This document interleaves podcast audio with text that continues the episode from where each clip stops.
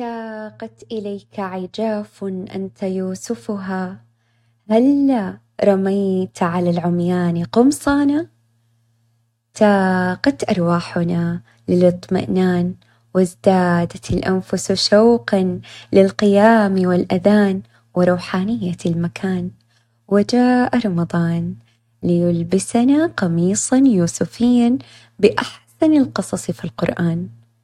أعزائنا المستمعين أهله الله عليكم باليمن والإيمان والسلامة والإسلام وجعلنا الله وإياكم من صوامه وقوامه.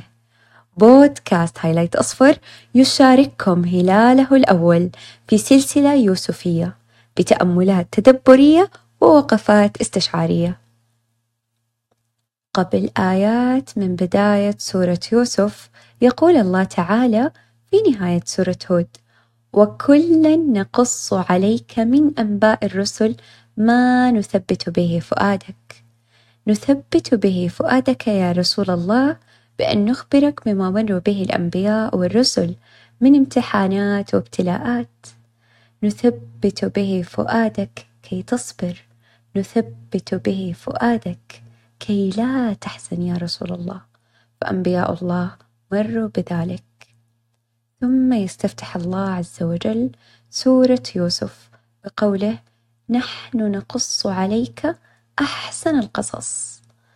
أحسن القصص لما فيها من عزاء لنا وتثبيت لفؤادنا وحملنا على الصبر والثبات ولما فيها من عبر ومواعظ.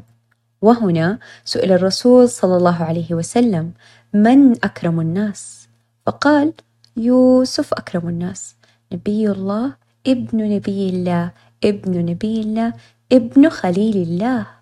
ولنا أن نتخيل ولو قليلا هذه المكانة العظيمة والعزة ومع ذلك بيع واشتري كالعبيد. ورمي ثم اتهم ثم سجن. ابتلاءات عظيمة مو هينة أبدا. وهنا مواساة الله لنا وهنا الأنس لنا. قبل ما نبدأ بصلب القصة لازم أول شيء نعرف شوية تفاصيل عن يوسف عليه السلام. يوسف هو ابن يعقوب بن إسحاق بن إبراهيم عليه السلام. ولد في فلسطين. وكان يوسف من أحب الأبناء ليعقوب. والنبي يعقوب عليه السلام كان عنده اثنا عشر ابنا. عشرة من أم ويوسف وأخوه بنيامين. من أم أخرى يقال اسمها راحيل وكانوا إخوة يوسف يغاروا من يوسف ومن حب يعقوب له تحديدا. إذ قالوا ليوسف وأخوه أحب إلى أبينا منا ونحن عصبة إن أبانا لفي ضلال مبين. وهذه الآية توضح غيرة إخوة يوسف عليه السلام من يوسف ومن أخوه بنيامين. وتبدأ قصة يوسف عليه السلام بالرؤية اللي بتغير حياته. في يوم من الأيام النبي يوسف قال لأبوه يعقوب إنه رأى رؤية غريبة. وهي إنه رأى إحدى عشر كوكبا من بينهم الشمس والقمر ساجدين له. دلالة السجود في الشرائع السابقة كانت عظيمة لأن السجود ما يكون إلا للملوك ومن هم في حكمهم. فلحظتها عرف يعقوب إنه يوسف عليه السلام بيكون له شأن عظيم. وخاف من إنه يوسف يحكي هذا الحلم لأخوانه فتزداد غيرتهم اتجاه يوسف. ولأنه الأب يعلم طباع أبنائهم ويعلم نيتهم وإيش الأشياء تصير دواخلهم. فاقترح أو أمر يوسف بأنه هو يسر الرؤية وما يخبرها لأي أحد. وهنا نوقف وقفة تدبرية في آية الرؤية إنه مفردة أو كلمة الرؤية تكررت مرتين. لما قال يوسف عليه السلام رأيت أحد عشر كوكبا رأيتهم لي ساجدين. الرؤية الأولى تفيد بأنه يوسف عليه السلام شاف الكواكب بهيئتها العادية أو بوضعيتها الطبيعية. والرؤية الثانية تؤكد أنه يوسف شافهم هم ساجدين له. يعني مو أول ما شاف الكواكب شافهم على طول في وضعية السجود. وكان يعقوب عليه السلام يخاف على يوسف بشكل كبير يعني أكثر من أخوانه الباقيين. لأنه أصلا خوف يوسف آه، خوف يعقوب عليه السلام على يوسف كان خوفه عليه من أخوانه من المفروض يكونوا يحموه هم صاروا مصدر خوف. ليعقوب من ناحية يوسف عليه السلام. فكان يمنع يوسف إنه هو يطلع مع يلعب مع إخوانه أو يشتغل معاهم كمان بحكم صغر سنه. وكأنه يعقوب وهو يحمي يوسف بهذا الشكل كأنه عنده يعني حاس أو متنبئ بأنه غيرة أخوان يوسف. هذه ممكن تخلي أخوانه يضروه. وفي يوم من الأيام اجتمعوا أخوة يوسف وقرروا أنهم يشوفوا أي طريقة عشان يتخلصوا من يوسف ويبعدوه عن أبوهم. فأولا أو أولا قرروا أنهم يقتلوه. لكن واحد من إخوته قال لا نقتله إنه ذنب القتل عظيم وإلى آخره. ولكن ممكن نرميه في البير. وكذا إحنا أصلا ما نتحمل ذنب القتل. وفي نفس الوقت يكون في نجاة ليوسف. فإنه هو ممكن يطلع من البير ويعيش. المهم هي الفكرة كلها مو إنهم هم يضروا يوسف قد ما إنه ما يبغوا يوسف يكون موجود في محيطهم عشان يصفى لهم حب أبيهم. يعني شاهد بس أنا استوقفني إنه كيف يعني مكرهم وتخطيطهم وقاعدين يعني يخططوا بأسوأ الطرق بس عشان شيء واحد إنه يصفى لهم حب أبوهم. يا الله يعني فعليا هذا دليل على إنه سبحان الله إظهار الميل والتفضيل لأحد الأبناء ممكن يولد العداوة والبغضاء بين البقية. يعني تخطيطهم مكرهم هذا لدرجة إنهم راحوا يعني لأبوهم يعقوب بعد ما اتفقوا. وإيش قالوا؟ قالوا خلي يوسف يروح معنا اليوم يرعى الأغنام ويلعب. لكن النبي يعقوب عليه السلام رفض لأنه كان خايف على يوسف منهم ولأنه عارف أنه غيرة أبنائه من يوسف إيش ممكن تسوي. فقال لهم ممكن يأكلوا الذئب وأنتم عنهم غافلون يعني. قالوا له إنه كيف يأكلوا الذئب يعني وإحنا عصبة إحنا جماعة وعدد كبير. لو أكلوا الذئب يعني وإحنا بهذا يعني مغترين بعددهم إنا إذا لخاسرون يعني. أو إنه إحنا ما فينا خير. إحنا نخاف عليه ونرعاه وحيرجع لك سالم وإنا له لحافظون. وأخذوا يوسف وطلعوا من القرية اللي كانوا عايشين فيها. ولما وصلوا للمكان اللي كانوا مخططين إنهم يرموا يوسف فيه كان هناك فيه بير. وهذا المكان كان دائما يمر من عند المسافرين. فرموا يوسف عليه السلام في جوف البير. ولما سقط يوسف في البير التقطوا جبريل عليه السلام. وأوحى له وأوحى له الله إنه لتنبئنهم بأمرهم هذا. فهذه كانت يعني أول بشارة ليوسف من الله بأن الله منجيه من هذا البير وإنه راح يذكرهم بفعلهم هذا وحيحتاجوه وهو اللي حيكون مستغني وحيخافوا وهو اللي حيكون الآمن. يعني سبحان الله حتى في البير وفي الغيابة وفي الظلمة الله بشره بأنه منجيه وأوحاله وطمن قلبه وطمنه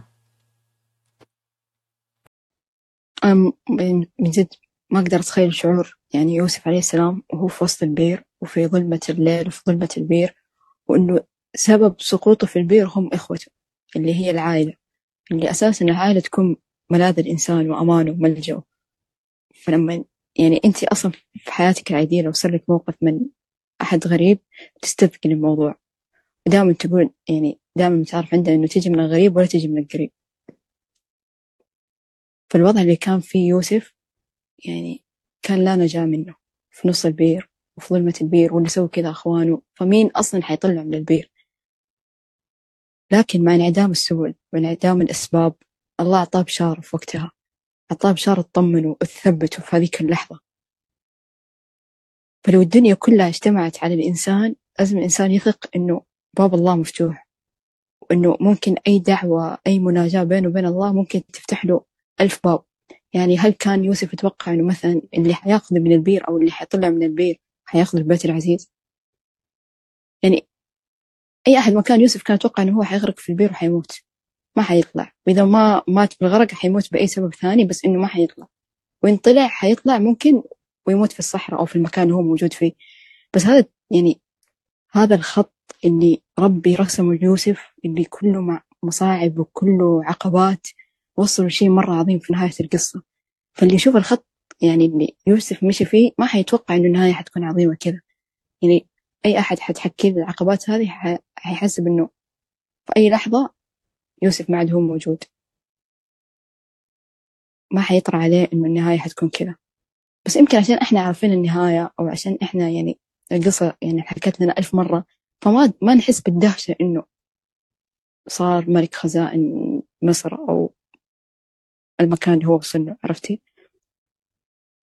فأنا من سقوطي في البير أنا بالنسبة لي أو شعوري إنه أنا أحس إنه انتهت الأسباب وانتهى كل شيء وما عاد في أي نجاة عرفتي كيف الفكرة؟ أيوة سبحان الله وتعقيبك خلى يجي في بالي فكرة اللي هي دائما إنه لما تحصل معانا مواقف نتوقع إنه خلاص ما في حل وهذه هي القاسمة وانتهى والموضوع ما حيخلص وكذا الدوامة هذه اللي ندخل فيها. ولكن سبحان الله دائما رحمة الله أوسع لنا يعني. فلو أيوة، الدنيا كلها؟ اجتمعت عليك. ثق أن باب السماء مفتوح. قف على باب الله واعلم أن الله سيجيب طلبك. في الوقت الذي يريده هو لا في الوقت الذي تريده أنت. وعلى الطريقة التي يريدها هو لا على التي تريدها أنت. ومع أحداث قصة يوسف حنستوعب كيف أن الله يدبر أقدار الإنسان حتى وإن كان ظاهرها شر أو ظاهرها الإنسان أصلا ساخط عليه ويشوف إنه ظاهرها ما حيوصل للشيء اللي يبغاه. لكن تدبير الله أكبر من الإنسان وأكبر من طموحه وأكبر من هدفه وأكبر من مشاكله وأكبر من كل شيء. يعني الإنسان دائما يشوف نقطة البداية ونقطة النهاية. يهمش طريق الوصول كذا يحسب طريق الوصول رخاء دائم. لكن الله يحدد خط السير للإنسان كذا بالملي. كل الأشياء اللي تدعم وصول للمكان اللي هو يبغاه ربي يجهزها له. والباقي على الإنسان. يعني دائما لما تقول العبد للتفكير والرب للتدبير. الإنسان دائما يفكر و... ويتشائم و و و و والله يدبر كل شيء أصلا. قبل ما أكمل إيش صار في القصة استوقفني كلامك مرة على نقطة سبحان الله إنه على الجزء الماضي من القصة والجزء القادم كمان إنه سبحان الله يعني كل الأحداث اللي يمر فيها الإنسان من ابتلاءات ومعيقات وعوائق وأفراح ومسرات كلها هذه هي تهيئنا وتهيئ الإنسان هذا للقادم. لما نيجي نشوف قصة يوسف إذا اكتملت نيجي نشوف كيف سبحان الله في البداية كان وفي المنتصف وفي النهاية. الله كان يهيئ وكان يصنع يعني والله يصنعنا يصنعنا بال بال بالأقدار هذه المقدرة علينا. إحنا قاعدين نقوى وقاعدين نتهيأ للقادم. وما في شيء ما في شيء سبحان الله ينكتب علينا إلا وإحنا محتاجينه. مهما كان ظاهره لنا. وحتى سبحان الله يعني شوفي لطف الله ورحمته فين؟ إنه آه يقول الرسول صلى الله عليه وسلم إنه إحنا مهما بلغنا من التعبد والاعتكاف على العبادات والذكر والتقرب إلى الله ما نقدر نبلغ هذه المنزلة العزيزة والعظيمة فالله يبتلينا عشان نتقرب له بالذكر والأذكار. وكمان يعني رحمة الله واسعة ففي أفراح وفي مسرات نتقرب بالحمد وبالشكر. فسبحان الله يعني هذه مكاتيب الله ومقادير الله لنا العادلة. آه بتخلينا يعني كأنه سبحان الله ربي بيعطينا طريق تاني عرفتي إنه نتقرب له بطريق آخر ونحاول نوصل للمنزلة هذه العزيزة والعظيمة اللي الله يبلغنا هي بطريق ثاني. فسبحان الله يعني كيف آه الله لطيف بعباده يعني. أنت بتتكلمي وبتوصفي المشهد وبتوصفي كيف إنه سبحان الله شعور الإنسان وحقيقة الحقيقة اللي يشعر فيها الإنسان. وأنا في بالي إنه كيف لطف الله بينا سبحان الله. فالمداخلة التنويرية هذه يعني وقفة رائعة وعملت فاصل بين الجزئين في القصة بعد ما رميوه في البير و... وطمنوا الله سبحانه وتعالى وبعد ما أخذوا القميص. طبعا هنا هم لما رميوا يوسف عليه السلام في البير أخذوا قميص يوسف وذبحوا ماعز ولطخوا قميص يوسف بدم هذا الماعز واستنوا إنه يجي أول الليل عشان ما يبان على وجههم الكذب. ورجعوا لأبوهم. وهم مظهرين الأسف ومتمثلين الخوف. قالوا له يا أبانا رحنا نستبق وتركنا يوسف عند متاعنا.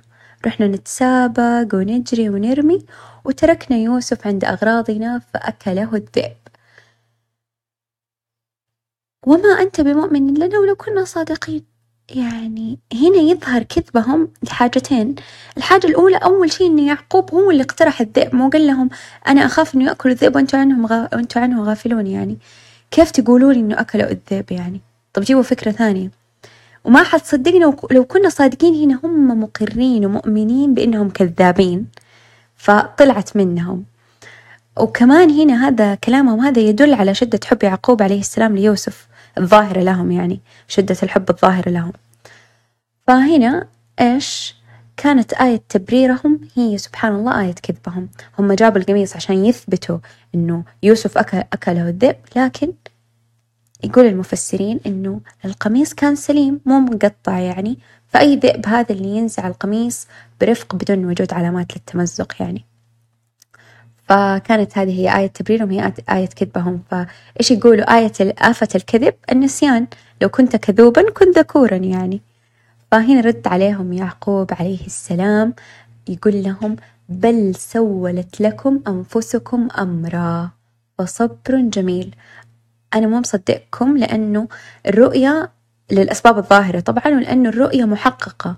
لذلك يوسف ما مات. وهنا يوسف عليه السلام في الجب في عمقه في غيابته ويجيها الفرج من الله تمر قافلة من البير وترسل وارد يستقي لهم هذا الوارد يعني يجيب لهم موية. فهذا الوارد أنزل الدلو وتعلق يوسف عليه السلام في الدلو. كان الوارد ينتظر ماء لكن جاه غلام. فقال يا بشرى هذا غلام. استبشر بهذا الغلام واستبشر بيوسف ولكن ما كان استبشاره ليوسف كان استبشاره للي هو حيجنيه من هذا الغلام. فاتفق هو ورئيس أو القائد حق الركب إنه إيش؟ يسروه في أنفسهم بضاعة ما يقولوا لبقية القافلة عشان ما يتشاركوا معاهم في ثمن الغلام. فأسروه في أنفسهم بضاعة ولما وصلوا باعوه بثمن بخس لسببين. السبب الأول إنه هو مو هم اللي بذلوا عشانه فما يهمهم كم العائد. والشيء الثاني إنه كانوا خايفين إنه يجي أحد من المدينة ويقول لهم هذا ليا فكانوا يبغوا يبيعوه لأول شخص يجيهم. وهنا رحمة الله بيوسف. وسبحان الله اللي اشتراه كان عزيز مصر واللي الخزائن حقت مصر كلها تحت يده. فأخذ عزيز مصر يوسف عليه السلام وأدخله في قصره وأمر زوجته بأن تحسن معاملته. وهنا تمكين الله ليوسف أتباع بثمن بخس ولكن اللي اشتراه كان عزيز مصر اللي تحت يده كل خزائن مصر. فإذا أراد الله شيء هيأ له الأسباب زي ما قالت شاهد.